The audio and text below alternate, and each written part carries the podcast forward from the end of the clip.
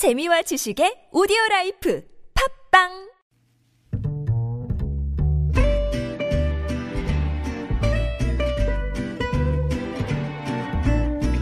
Good evening, everyone. Welcome to the evening show. 오늘 국회 시정연설에 나선 정세균 국무총리가 소득 하위 70% 지급 내용이 담긴 긴급재난지원금의 즉각적인 집행을 강조하며 추경안에 조속한 처리를 당부했는데요. 여당은 5월 초 전 국민에게 지급하는 방안을 추진하겠다며 정부와 야당의 협력을 구하겠다고 밝혔습니다. 그런데 비대위냐 또 조기 전당대회냐 내홍을 겪고 있는 통합당이 선거 때와는 달리 정부안을 지지한 상황이라 조금 더 지켜봐야 될 것 같습니다. 그리고 다음 달 5일까지 종전보다는 완화됐지만 여전히 사회적 거리두기에 들어가 있는 거 아시죠? 방심하면 재확산된다는 경각심을 갖고 불편하더라도 조금만 더 참아야 할 것 같습니다. 김지훈의 이브닝쇼 시작합니다.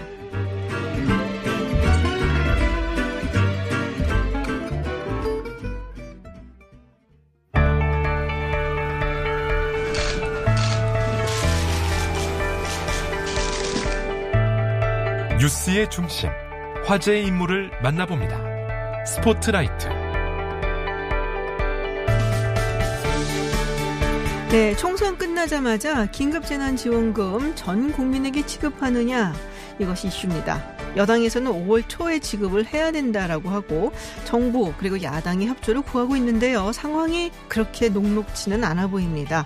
더불어민주당 정춘숙 원내대변인 전화 연결되어 있습니다. 안녕하세요. 네, 안녕하세요. 정춘숙입니다.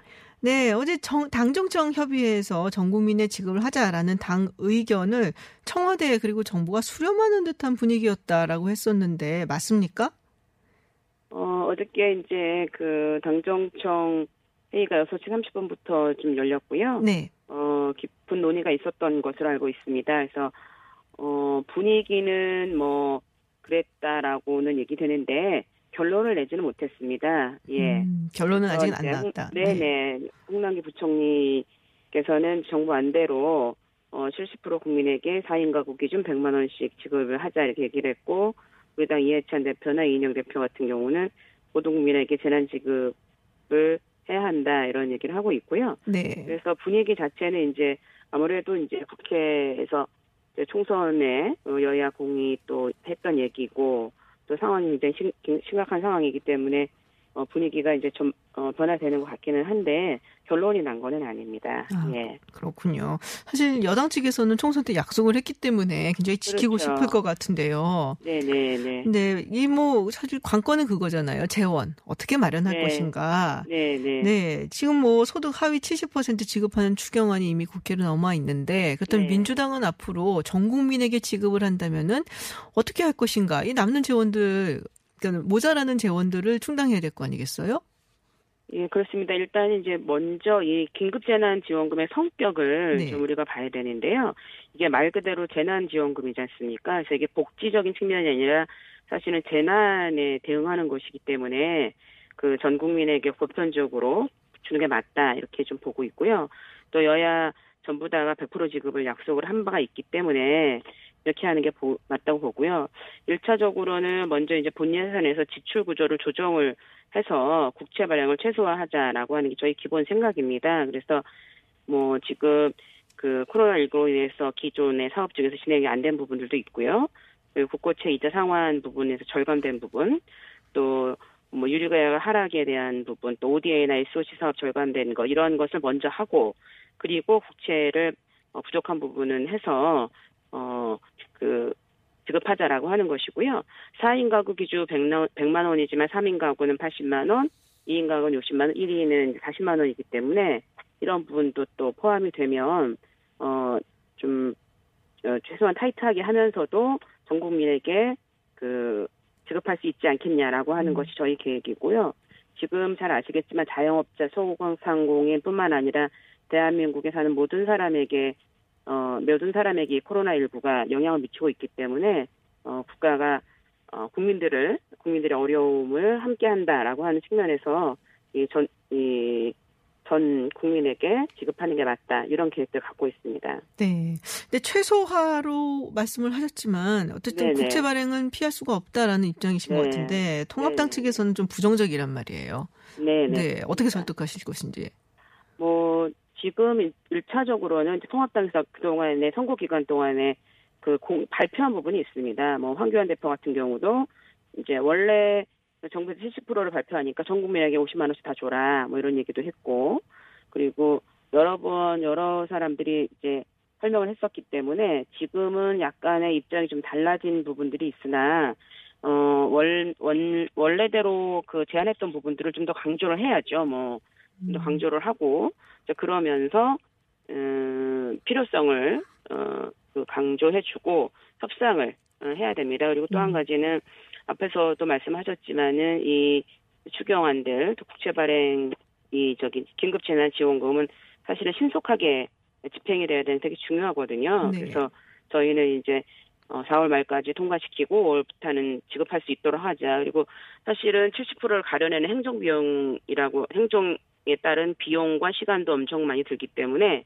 오히려 100% 지급하고 그다음에 뭐 다른 방식으로 뭐 좀 뭐 상위 아주 고- 초고소득 같은 경우 교소득인 뭐 국민들 같은 경우 또 다른 뭐 방법으로 뭐 어, 다시 뭐 그 사회에 환원할 수 있게 한다든지 이런 방식으로 하는 게 훨씬 더 어, 시급하게 또 신속하게 어, 지급할 수 있는 방법 아닌가 이런 부분으로 이제 설득을 할 네. 예정입니다. 일단은 속도가 중요하다라는 말씀이시고요. 네네. 네네. 아, 근데 아까 4인 가구 기준 100만 원이라고 말씀하셨는데 그보다 좀 낮춰서 80만 원 이야기도 나오고 있다고 하던데요. 검토 중이신 네. 건가요? 그렇 이제 그거는 이제 그런 의견을 갖고 계시는 네. 의원님이 계시기는 한데요. 음. 아직은 저희가 그렇게 보고 있지는 않습니다. 지금 아이디어 중에 하나다. 예, 핵심적인 내용은 어, 전 국민 100%로 할 거냐 그렇지 않냐 이게 이제 가장 핵심적인 부분이고요. 예, 그거는 뭐 아이디어로 얘기하시긴 하지만 저희 검토하고 있지는 않습니다. 그렇군요. 지금 네. 정부 측에도 이야기를 해서 좀 설득을 해야 되고 통합당하고도 이야기가 돼야 된단 말이에요. 근데 네, 네, 네. 네, 통합당 뭐 사정 아시다시피 지금 뭐 그 안에서도 지금 여러 가지 복잡한 일들이 있습니다. 어떻게 뭐 이야기를 해보고 합의를 할 만한 여건이 되는지 뭐 그쪽에서 언질은 있는지 궁금한데 궁금한데요. 네, 그런 부분이 상당히 어려운 오늘도 이제 통합당에서 내부적으로 어, 의총을 했지만 여러 가지 의견이 있는 것 같더라고요. 네. 그래서 지금 1차적으로는 이제 원내대표 지금은 이제 그 권한대행 다 맡고 계시는 신재철 대표가 진행하시지만 어쨌든 간에 예결위 간사나 이런 쪽하고 우선적으로 얘기를 하고 있습니다. 뭐 네. 그 조금 다행인 점은 통합당에서 국제 발행에서 원천적으로 반대했던 것에서는 기업의 고용 유지 지원에는 불가피할 경우에는 검토 가능하다 이런 식으로 이제 약간 전향적으로 선회된 부분 이런 건 좀 다행이고요. 근데 전반적으로 이 통합당 전체가 상당히 그 의논하기 어려운 지금 음. 그런 당 국- 당의 상황이신 것 같아요. 이제 네. 그렇다 하더라도 또 추경은 또 추경이니까 음, 맡고 계신 분들이 뭐 적극적으로 협상에 임해 주실 것을 기대하고 있습니다. 정의당에서는 100만 원, 1인당 100만 원 주장을 하고 있습니다. 네. 그건 좀 네. 어렵다고 보고 계신 거죠?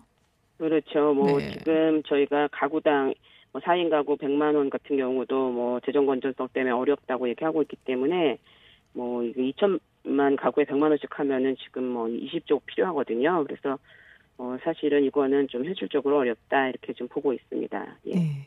자, 5월 제가 속도 얘기를 하셨는데 이 당에서는 5월 초에 지급을 하겠다라고 말을 하고 있습니다. 네, 네. 네, 이- 이게 5월 초에 지급이 되려면은 어떤 어떤 과정이 있어야 되고 언제까지 이 일차적으로 타임라인이 그렇죠. 어떤지요?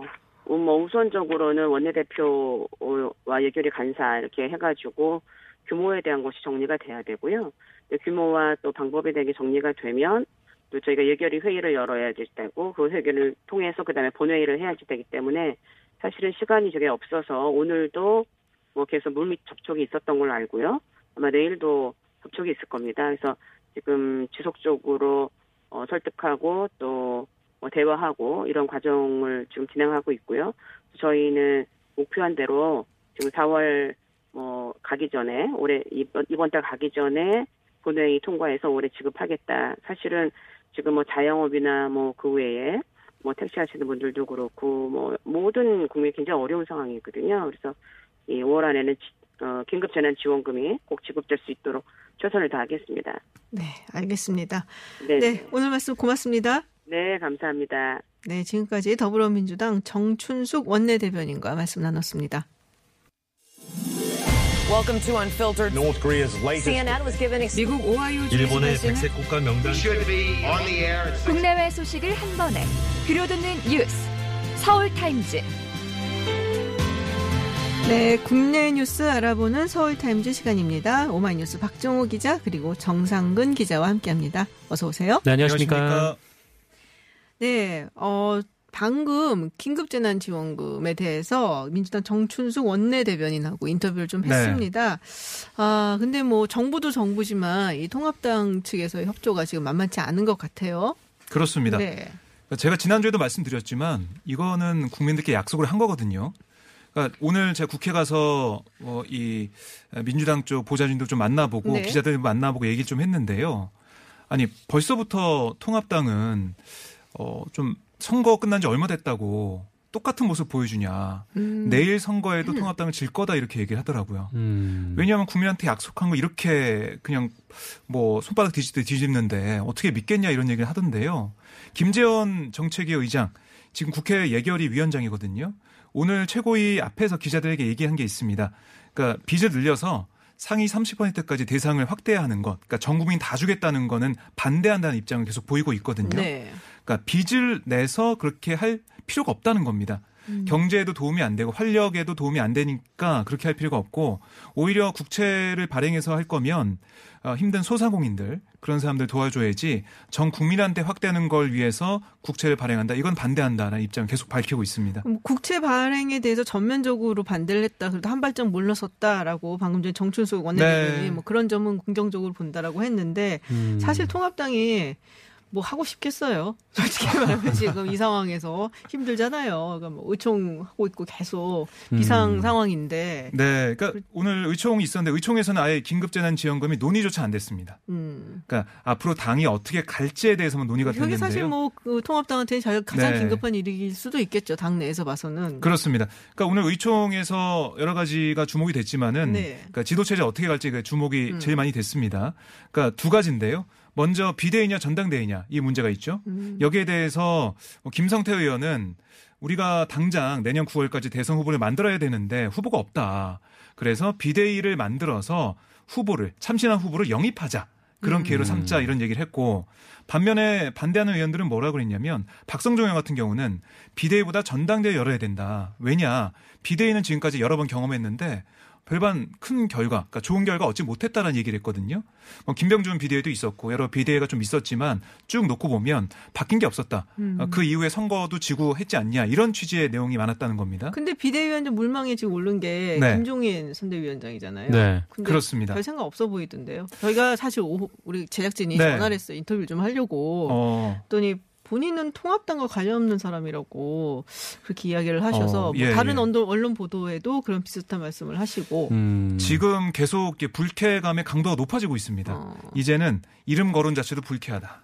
아, 이렇게 말씀을 하더라고요. 그러니까 원래 이렇게 비, 상고초를 좀 해야 되잖아요. 네. 김종인 위원장 같은 경우. 근데 상고 초려 하러 갈 유비가 없죠 지금 통합당에. 아. 그 김종인 위원장이 뭐 그렇게 처음부터 뭐 거절할 생각은 아니었던 것 같은데 네네. 어쨌든 황교안 대표가 그렇게 부탁을 하기도 했고 뭐 그때 관련해서 뭐 안 한다는 얘기는 안 나온 상태였으니까요. 근데 음. 뭐 지금 계속 이제 점점 가면서 좀 수- 뭐 얘기의 수위가 세지는 게 뭐 안 하겠다라고 하더니 뭐 난 거기랑 관계없는 사람이다라고 선을 긋더니 이렇게 얘기를 하는 거는 이제 본인에 대한 음. 비토가 당 내부에 있다는 얘기 듣고 그거 자체가 네. 그냥 기분이 기분 나쁘다. 나빠서였지 아. 않을까라는 생각이 듭니다. 그렇군요. 저는 그럼에도 불구하고 김종인 카드가 아예 없어진 거 아니라고 생각합니다.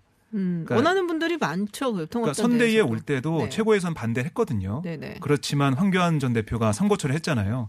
뭐 이번에도 심재철 이 대표 권한대행이나 아니면 최고위 차원에서 뭔가 선거철의 형식을 취한다면 이번엔 두 번째니까 한 사고 초려 정도, 음. 오고 초려 정도 한다면 올 수 있을 거라 생각합니다. 네. 자, 오늘 장애인의 날입니다. 어, 그래서 그런지 모르겠는데, 시각장애인인 미래한국당 김예지 당선자, 안내견 조의가 화제가 됐어요. 네. 그래서 국회 출입이 되네, 안 되네 했는데, 원래 되는 거 아니었나요?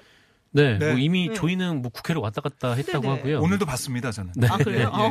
근데 이 장애인 복지법 40조 그리고 장애인 차별금지법 4조 3항 이렇게 보면은 이 안내견의 출입은 어떤 공공기관이든 보장을 해야 됩니다. 네. 그렇기 때문에 이제 국회에서 당연히 공공기관이고 어, 심지어 이 법을 만든 게 국회니까 또 국회도 따라야 되는 그렇죠, 네, 그렇죠. 그런 상황이죠. 그러니까 실제로 이 김혜지 당선인이 선대위에서 대변인 역할을 했었는데 어, 그때도 조이를 데리고 계속 음. 국회를 왔다 갔다 네. 했었다고 해요. 근데 왜 갑자기 이런 얘기가 돌았을까라고 봤더니 뭐 어떤 뉴스에서 좀 이런 내용이 좀 나왔던 것 같습니다. 그러니까 이 안내견의 국회 본회의장 출입을 꺼리고 있다 국회가 음. 이런 뉴스가 딱 나오니까 예. 어, 좀 이게 화제가 된 오. 거죠. 그 가짜 뉴스였던 그러니까 거예요? 왜냐하면 본회의장이나 상임위 회의장이 들어오면 거기서 소란 피우면 어떡하냐 네. 그런 얘기가 아니, 나온 무슨 거예요. 소리야? 차보라는 자기들이 피우면서. 어, 그렇죠. 네. 네. 소라는 뭐 개가 피우나 소란을 개가 피우나 국회의원이 피우지. 그래가지고 이게 뭐 어쨌든 뭐 본회의장 출입을 뭐 꺼리고 있다라는 보도가 나오니까 뭐 그러면 안 된다라는 정치권의 목소리가 당연히 나오는 거고 네. 또 그러다 보니까 이게 논란이 논란이 되면서 아 조이가 국회에 들어가서 있게 됐다라는 보도까지 나왔지만 어, 사실은 이미 조이는 국회를 왔다 갔다 하고 있었던 네. 상황이었던 왜 거죠. 이야기가 나온지. 근데 아마 그 이것 때문이었던 것 같아요. 그러니까 여기 기사에서 나왔던 거는 이제 본회의장 출입에 대해서 얘기를 했던 건데 그 2004년에 이 국회 본회의장에 이 시각장애인 음. 당시도 있었던 국회의원이 그 안내견을 데리고 들어가는 게 한 번 논란이 된 적이 있었는데 어, 그때는 이제 국회에서 불어가 있었거든요. 근데 그때 얘기가 좀 아마 지금 좀 음. 중첩돼서 나오는 거 아닌가. 그러니까 국회는 2020 왔다 갔다 해도 예. 이 본회의장 얘기를 하고 있었던 거 아닌가라는 생각이 그러니까 드는데 2020년입니다. 지금은 시간이 네. 많이 그렇죠. 지났고 예. 안 해도 되는 논쟁을 지금 그러니까요. 치열하게 했던 거죠. 그리고 안내견은 교육을 받기 때문에요. 이렇게 소란 피우거나 이러지 않습니다. 네. 음. 안내견 자체가. 그러니까요. 소랄 피우는 거는 그 안에 있는 사람들이 저 많이 피우고요. 그리고 그런 얘기를 전 듣은 적은 있어요. 이 안내견을 함부로 만지면 안 된다. 네네 네. 맞아요. 네. 네. 네, 네, 그건 좀 황교안 주의해야 대표가 된다. 그 안내견 조이를 만졌다가 네. 아, 맞아요, 뭐 구설수에 맞아요. 올랐던 적이 예. 있어요. 맞습니다. 그래서 그런 부분은 우리가 많이 상식이 좀 부착할 수 음, 있으니까 이제 알아두시는 것도 좋을 것 같아요. 안내견은 함부로 만지면은 안 됩니다. 자, 지금 이제 민주당은 어쨌든 잔치집이라고 할 수가 있는데 잔치집이 또 잔치 끝나면 할 일이 또 있잖아요. 네. 원내대표 경쟁이 뭐 본격적으로 시작이 되고 있다. 네, 뭐 아무래도 네. 뭐 여당에 좀 의석수가 많으니까 또 음. 원내대표가 또 그만한 막강한 또 권력이 있기도 하고 또 21대 국회가 개헌하면서 이제 첫 원내대표 뭐 이런 상징성도 그렇죠. 있으니까 지금 여기저기서 지금 출사표가 많이 나오고 있는데 아직 뭐 그뭐 보름 이상 뭐 남았음에도 불구하고 뭐 이미 출마를 선언한 분들이 네. 계세요. 그러니까 뭐 친문계로 꼽히는 이 4선의 김태년 의원 그리고 이 3선의 이제 전해철 의원이 음. 네 어, 도전을 공식화한 상황이고 어 그리고 두 번 도전을 했다가 이제 실패했던 4선의 노웅래 의원 도네 재도전 의사를 밝혔고 그리고 최근에는 또 윤호중 사무총장이 네. 또 음. 유력, 유력하게 또 거론되고 있습니다.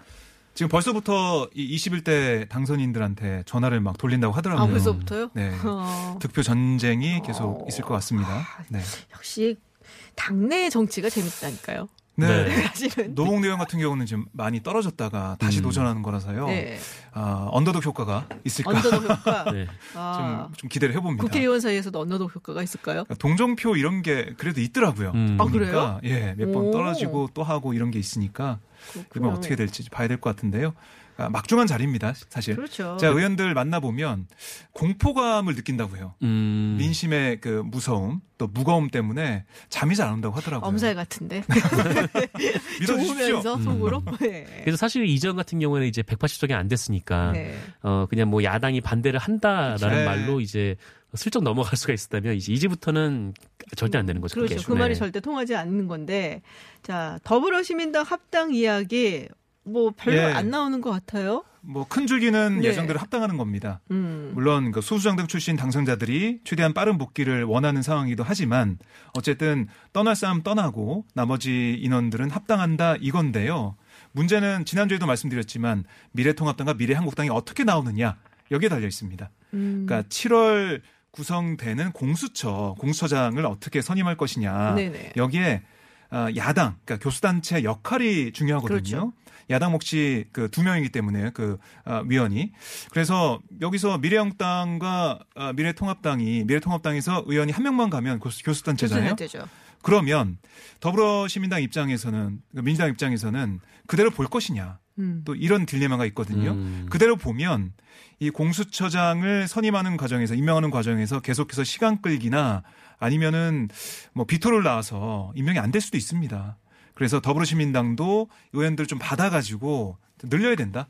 의원 수를 많이 만들어놔야 된다 이런 음. 얘기 좀 나오고 근데 있어요. 지금 17명이잖아요. 네, 그러면은 열린민주당도 있는데. 열린민주당이요. 네. 열린민- 3명인데 딱. 열린민주당은 어, 마침 또 그러네요. 마침 네. 3명인데.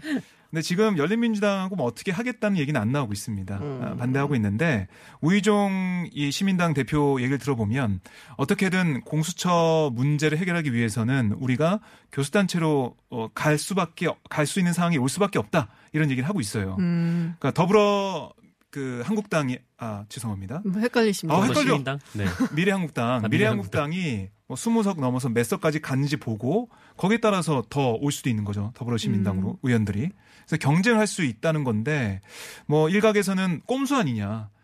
이 당선 이후에까지 꼼수 부려서야 되겠냐 나, 얘기가 나오고 있지만 또 정치는 현실이기 때문에 저는 아마 교수단체가 나올 가능성이 크다고 봅니다. 꼼, 꼼수는 꼼수고 현실은 현실인 네. 거죠. 근데 보기에는 이게 무슨 의미가 있을까 싶긴 한데 그 미래한국당에서 교수단체를 만들면 이 더불어민주당 같은 경우에는 의석 수를 보면은 일당을 유지하면서 똑같은 거 세 개를 만들 수가 있거든요. 음. 그러면 이제 뭐 그 교수단체라는 게 뭐 지금 아, 나눠서 들어가는 게 무슨 의미가 있겠나라는 생각도 드는 거죠. 그- 근데 또 더불어민주당에 있는 의원들 입장에서는 다른 당으로 또 이렇게 가고 싶을까라는 생각도 네. 좀 들기는 하거든요. 음. 뭐 지난번에 보면은 많이 안 가려고 했죠. 네, 그런 게 있기 때문에 아, 이것도 수싸움이 될 것 같습니다.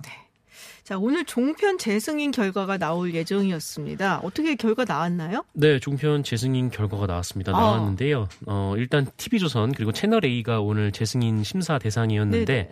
어, 둘, 두 채널 모두 재승인을 받았습니다. 음. 조건부 재승인이었는데요. 네네. 어, TV조선은 3년, 이 채널A는 4년을 받았어요.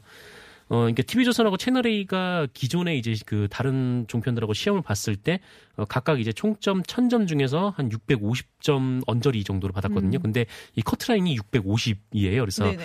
어, 총점상으로는 커트라인을 넘기는 했는데, 근데 문제는 TV조선 같은 경우에는 이게 주요 항목들이 있습니다. 이 주요 항목 같은 경우에는 어, 그러니까 낙제점이 나오면 안 돼요. 그러니까 음. 50점, 50% 밑으로 떨어지면 안 됩니다. 그러니까 100점이면 50점 밑으로 나오면 안 되는 한마디로 건데. 국영수에서는 50점 이상을 받아야 되는 거고. 어, 네, 뭐 그런 예. 식인 거죠.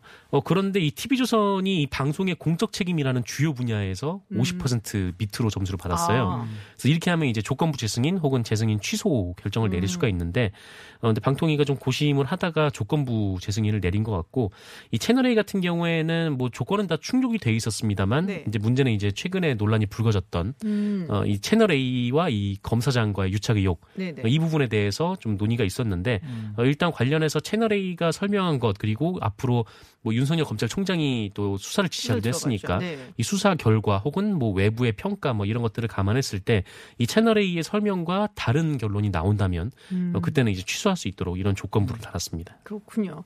이 종편 재승인을 취소해달라는 국민청원까지 올라왔다고요. 네, 제가 방금 확인해 보니까 네. 24만 7천여 명이 참여를 아. 했습니다. 많은 분들이 참여를 했는데요. 내용을 보면 이번에도 이 방통위가 생색내기에 미온적인 권고사항 정도만 요구하면서 채널 A와 TV조선에 대해 어물쩍 재승인을 해서는 안- 절대 안 된다. 시청자 권리를 현저히 저해하는 종편은 퇴출돼야 한다. 이렇게 주장을 했습니다. 음, 했는데. 했는데 이렇게 결과가 나왔네요. 이게 왜 그러냐면 지난 2017년에 TV조선을 재승인 평가를 했는데 네. 기존 점 기준 점수에 미달이 됐거든요. 음. 그러니까 점수를 채우질 못했어요. 근데 이게 재승인이 낮단 말이죠. 어, 물론 이제 뭐 그 안에서 일하는 네. 뭐 많은 노동자분들에 대한 뭐 그런 것도 좀 중요하게 봐야 되지만, 근데 어쨌든 계속해서 이 TV조선이 문제를 일으켰던 종편이었던 거예요. 뭐 과거 5.18의 북한군 개입설이라든지 아니면 뭐 정말 다양한 분야에서 굉장히 좀 막말 논란을 일으켰던 좀 그런 채널이었는데 이게 한번 그 계속 한 번 두 번 뭐 이번은 봐준다 이번은 봐준다라고 하면서 이 종편에 온갖 특혜가 쏟아지는 상황에서 이미 종편은 자리를 잡았고 그리고 뭐 이미 자리 잡은 상태에서 뭐 이미 대형 콘텐츠로 뭐 성공을 또 맛보기도 했고 어우, 완전 네. 성공했죠. 네. 근데 뭐 그런 상황이니까 이 결국 원칙을 지키지 않아도 이렇게 뭐 두고 있- 계속 이제 두고 보는 정도로 하면은 누가 어느 방송이 원칙을 지키면서 방송을 하겠느냐 이런 얘기가 나오는 거죠. 특히 뭐 총선 결과도 있고요. 그 촛불 그 민심이 반영되지 않았다라는 비판도 있었기 때문에 특히 그 채널 A의 검언 유착 의혹 이것도 있어가지고요. 많은 분들이 아, 재승인 되면 안 된다라고 주장을 한 것 같습니다. 네. 근데 이걸 뭐 정부 입장에서는 뭐라고 하긴 힘들 거예요. 네, 방통위가 결정을 했기 때문에. 네네. 네, 그럼 뭐 굉장히- 방통위가 결정을 했으니까. 네. 네. 자, 현직 검사가 청탁을 받았고 또 대검이 수사 착수를 검토 중이다라는 얘기. 어떤 사건인가요? 네, 그러니까 이 네. 권익위에서 이제 검찰로 사건을 송부했다라고 하는데 네. 이 전북 지역의 한 장애인 협회장이 어, 횡령 혐의를 받고 있었는데 이 수사를 맡은 검사가 어뭐 이제 그 사람의 횡령 혐의를 받는 사람의 경쟁자로부터 뭐 금품을 받기로 약속했다. 뭐 어. 이런 얘기예요. 그러니까 이런 얘기여가지고 어, 권익위가 이 사건을 이제 대검찰청 쪽으로 보내서 뭐 수사를 하시 뭐 수사를 하든 뭐 말든 뭐 결정을 해라 이렇게 음. 보냈는데 어 그래서 검찰이 이거를 이제 수사를 하기로 한 거죠. 근데 여기까지만 딱 보면은 그렇게 크게 눈에 띄지는 않는 음, 네. 사건인데 어 그런데 좀 이게 이 사건이 좀 눈에 띄는 점이 이 해당 검사가 어, 법무부 장관 그 정책 보좌관으로 근무 중인 검사라는 아, 거예요. 현재 추미애 법무장관. 네. 네네 어. 추미애 장관이 정책 보좌관을 맡고 있다라는 건데 그러니까 올해 초에 이 추미애 장관이 검찰 인사를 두고 그 윤석열 검찰총장과 좀 갈등이 빚었을 네네. 때 어, 그때 이제 윤석열 총장의 징계 가능성 검토를 지시하는 이런 문자 메시지를 네네. 보낸 바가 있는데 음. 그 사람이 바로 그 검사. 아. 입니다. 그래서 어 이게 지금 해당 검사는 뭐 지금 엄청 반, 반발하고 있거든요. 네. 뭐 음. 그런 적이 없다라고 하고 있는 상황이어서 어 이게 좀 어떻게 된 거냐 좀 진위 여부에 좀 많이 관심이 쏠리고 있습니다. 자, 요거 뭔지 궁금해요. 지난 주말에 갑자기 이 사건이 터갖고 네. 수원 벤틀리 사건? 이거 뭡니까? 저는 뭐 깜짝 놀랐습니다. 음? 샘 해밍턴의 둘째 얘기인가 해서. 아, 아. 벤틀리? 네. 그건 그 아니더라고요. 예. 예. 네. 차에 대해서 잘뭐 그런. 놈을 저렇게 진지한 얼굴로 하세요. 그러니까 깜짝 놀랐어요. 무슨 아, 전 얘기를 정말. 그런 줄 알았는데 어, 아니더라고요. 예. 네, 어쨌든 이그 고급 외제차죠, 이 차가. 그렇다고 그러니까요. 하네요. 예. 이 차가 지금 온라인을 좀 뜨겁게 달구고 있는데 얼마예요? 이 벤틀리는? 몇 억 할 겁니다. 아, 그래요? 네. 음. 이게- 못해도 한 3억 이상은 하지 않을까. 네, 신차가가 3억 대인데 이분은 중고로 1억 5천만 원 정도에 샀다고 하더라고요. 네. 아, 중고가 1억 5천이에요. 그러니까요. 근데 네. 이 벤틀리 차량을 술에 취한 상태에서 네. 걷어 찼대요. 네, 20대 남성이 20대 남성이 걷어 찼는데 그 안에 이제 운전자가 있었던 거죠. 그래서 운전자가 내리니까 그 좋은 차 타니까 좋냐라고 소리치면서 아. 이제 멱살을 잡고 이제 밀쳤다라고 합니다. 그래서 어, 형사처벌 외에도 이 한 번 걷어 찬 것에 대한 수리비가 한 5천만 원 정도 정말요? 네. 예, 나올 거라는 어머. 거죠. 그래서 어 어쨌든 뭐 다음 날 뭐 만취 만취한 상태에서 뭐 그랬으니까 뭐 다음 날에는 뭐 기억이 나지 않는다 이렇게 진술을 했다라고 하는데 어쨌든 이 재물 손괴 혐의는 들어가 있습니다. 어딜 어떻게 찾길래 5천만 원이 나와요? 이게 조수석 문하고요. 네. 그 자동차 휀다 있잖아요. 네네네. 그 부분이 찌그러진 것 같아요. 네. 손상이 있어서 그걸 이제 갈아야 된다고 그러면 합니다. 문을 갈아야 되니까 좀 네, 하는데. 갈아야 되니까. 휀다도 통 휀다기 때문에 다 갈아야 된다. 뭐 이렇게 얘기하더라고요. 어, 그렇고 그 안에 사람이 만취 상태에서 사람이 있었는데도 불구하고 네. 네, 그냥 그. 차를 걷어 찬 거죠. 좋은 차 타니. 좋냐? 당연히 좋겠죠. 좋은 차 타니까. 어, 네. 그러니까는 그래서, 술 마시고 예. 이러면 안 돼요. 인생은 실천이라는 말이 아. 생각나기도 하고. 이 당사자가 인터뷰했거든요. 네. 아. 얘기를 한 게 있는데 어, 차를 좋아해서 당장 선처할 계획은 없다. 다만 대한민국 법 자체에 한계가 있다고 생각한다. 그래서 적정선에서 해결하고 싶다 이런 얘기를 했습니다. 아, 이 당사자란 말씀은 벤틀리 벤틀리 주인. 그렇습니다. 네. 멘틀의 주인인데 그러니까 돈이 없는 건 아니지만 사업을 하는 입장인지라 손해 보고 싶진 않고 음. 가해자 쪽에서 합의를 안 보겠다고 하면 굳이 합의 볼 생각은 없다라고 얘기를 했습니다. 음. 그러니까 이분이 그 한 렌터카 수원 지점을 3년째 운영하고 있는데요. 네네. 나이는 좀그 젊으신 편입니다. 네네. 그 23살인데 예, 96년생에 만 어, 정말요? 23살인 음. 분이신데 이게 사업을 하시는 분이죠. 네네. 네, 이렇게 좀 어, 합의를 어, 그쪽에서 하자고 하면 할 수 있는데 그런 음. 일이 없으면 할 생각 없다. 이렇게 강경한 입장을 좀 보이고 있습니다. 글쎄 전후로 무슨 일이 있었는지 모르겠지만은 벤틀리가 아니라 뭐 다른 차라고 하더라도 네. 술이 취해서 자기 차를 이렇게 아, 그럼요. 네, 걷어차면 안 되죠. 말이 안 되죠. 네. 그렇죠. 네, 뭐 이게 다 벤틀리기 때문에 아 돈도 많은데 용서해줘 뭐 이렇게 요구를 하는 거는 좀 일방적이지 않나. 네, 네. 그렇죠. 뭐, 뭐 생활을 하다가 뭐 이렇게 뭐 리어카를 끌다가 잘못 이제 스치듯 네. 뭐 이렇게 하는 경우도 있다라고 했는데 뭐 그럴 경우에는 이제 뭐 그렇죠. 선처를 예. 좀 하는 경우도 많죠. 않고 네. 고의적으로 한 게 아니고 네. 뭐 본인이 말씀하신 것처럼 그런 경우가 있었긴 있었어요. 네. 선처해주고. 뭐 이런 네. 것도 있었죠. 네. 그런데 이거는 이제 걷어 찬 거니까요. 네. 뭐 어떻게 뭐. 변명의 여지가 없는 거죠. 네. 뭐 빨리 사과를 하시고 어떻게든 합의를 보시는 것이 지금 어 저희 청취자분 중에 한 분이 그 차 백밀러 하나 교체하는데 네. 네. 500원이 넘는다는 말씀을. 그러니까요. 네. 네. 아, 이 조선일보에서 제목을 이렇게 뽑았는데 5천만 원짜리 술주정이라고. 아, 말 많네요. 5천만 원짜리 술주정. 네. 네. 네, 술 드시고 그러시면 안 됩니다.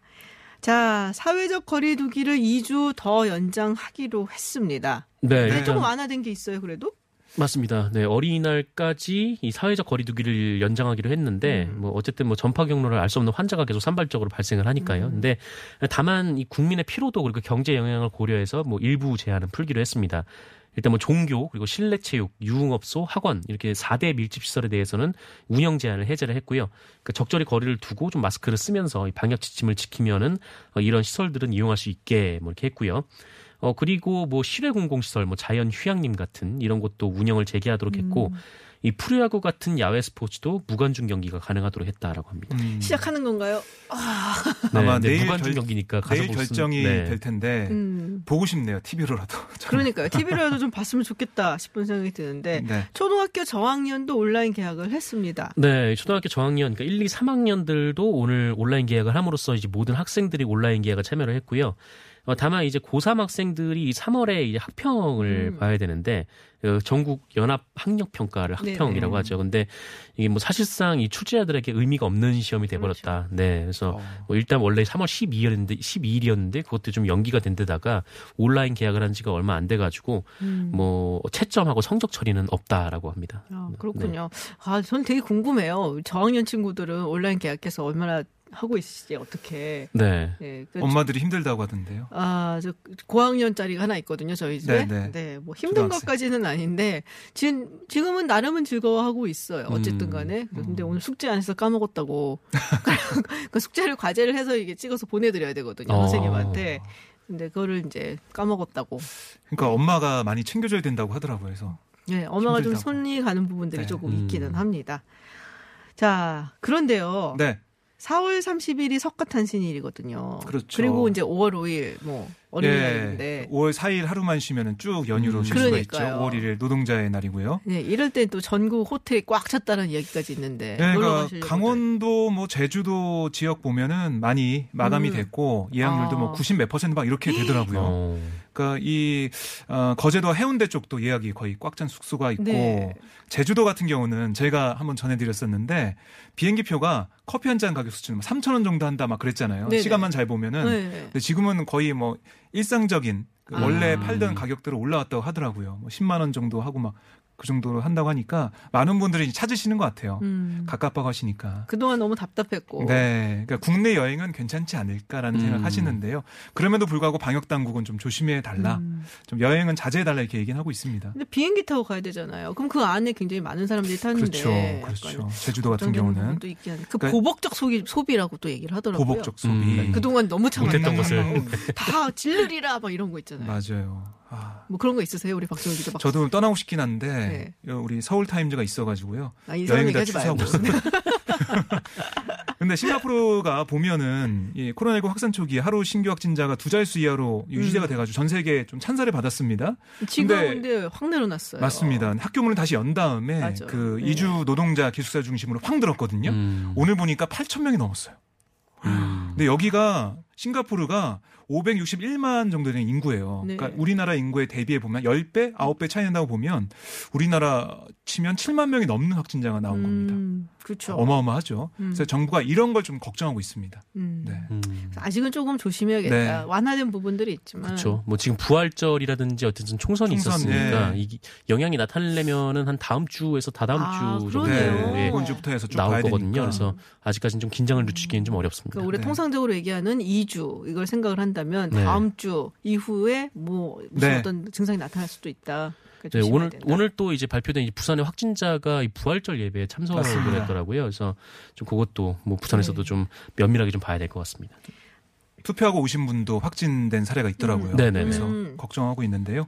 어쨌든 저는 여행을 안 가겠습니다. 가지 마세요. 네. 네. 저랑 같이 하자고요. 서울타임즈나. 정상근 기자도? 아, 네, 알겠습니다. 네. 네. 지금까지 국내 뉴스 알아보는 서울타임즈였습니다. 정상근 기자 그리고 오마이뉴스 박정호 기자와 함께했습니다. 고맙습니다. 고맙습니다. 고맙습니다. You say there's so much you don't know. 네, 들으시는 곡 Ben Platt Grow As We Go입니다. 잠시 후 3부에서는 장애인의 날을 맞아 선거 때마다 되풀이되는 장애인들의 참정권 문제와 관련해서 시각장애인 한혜경 씨 그리고 최혜영 더불어시민당 당선인의 이야기 들어보겠습니다. 저는 7시에 김지은의 픽으로 다시 돌아오겠습니다. that the growing only happens on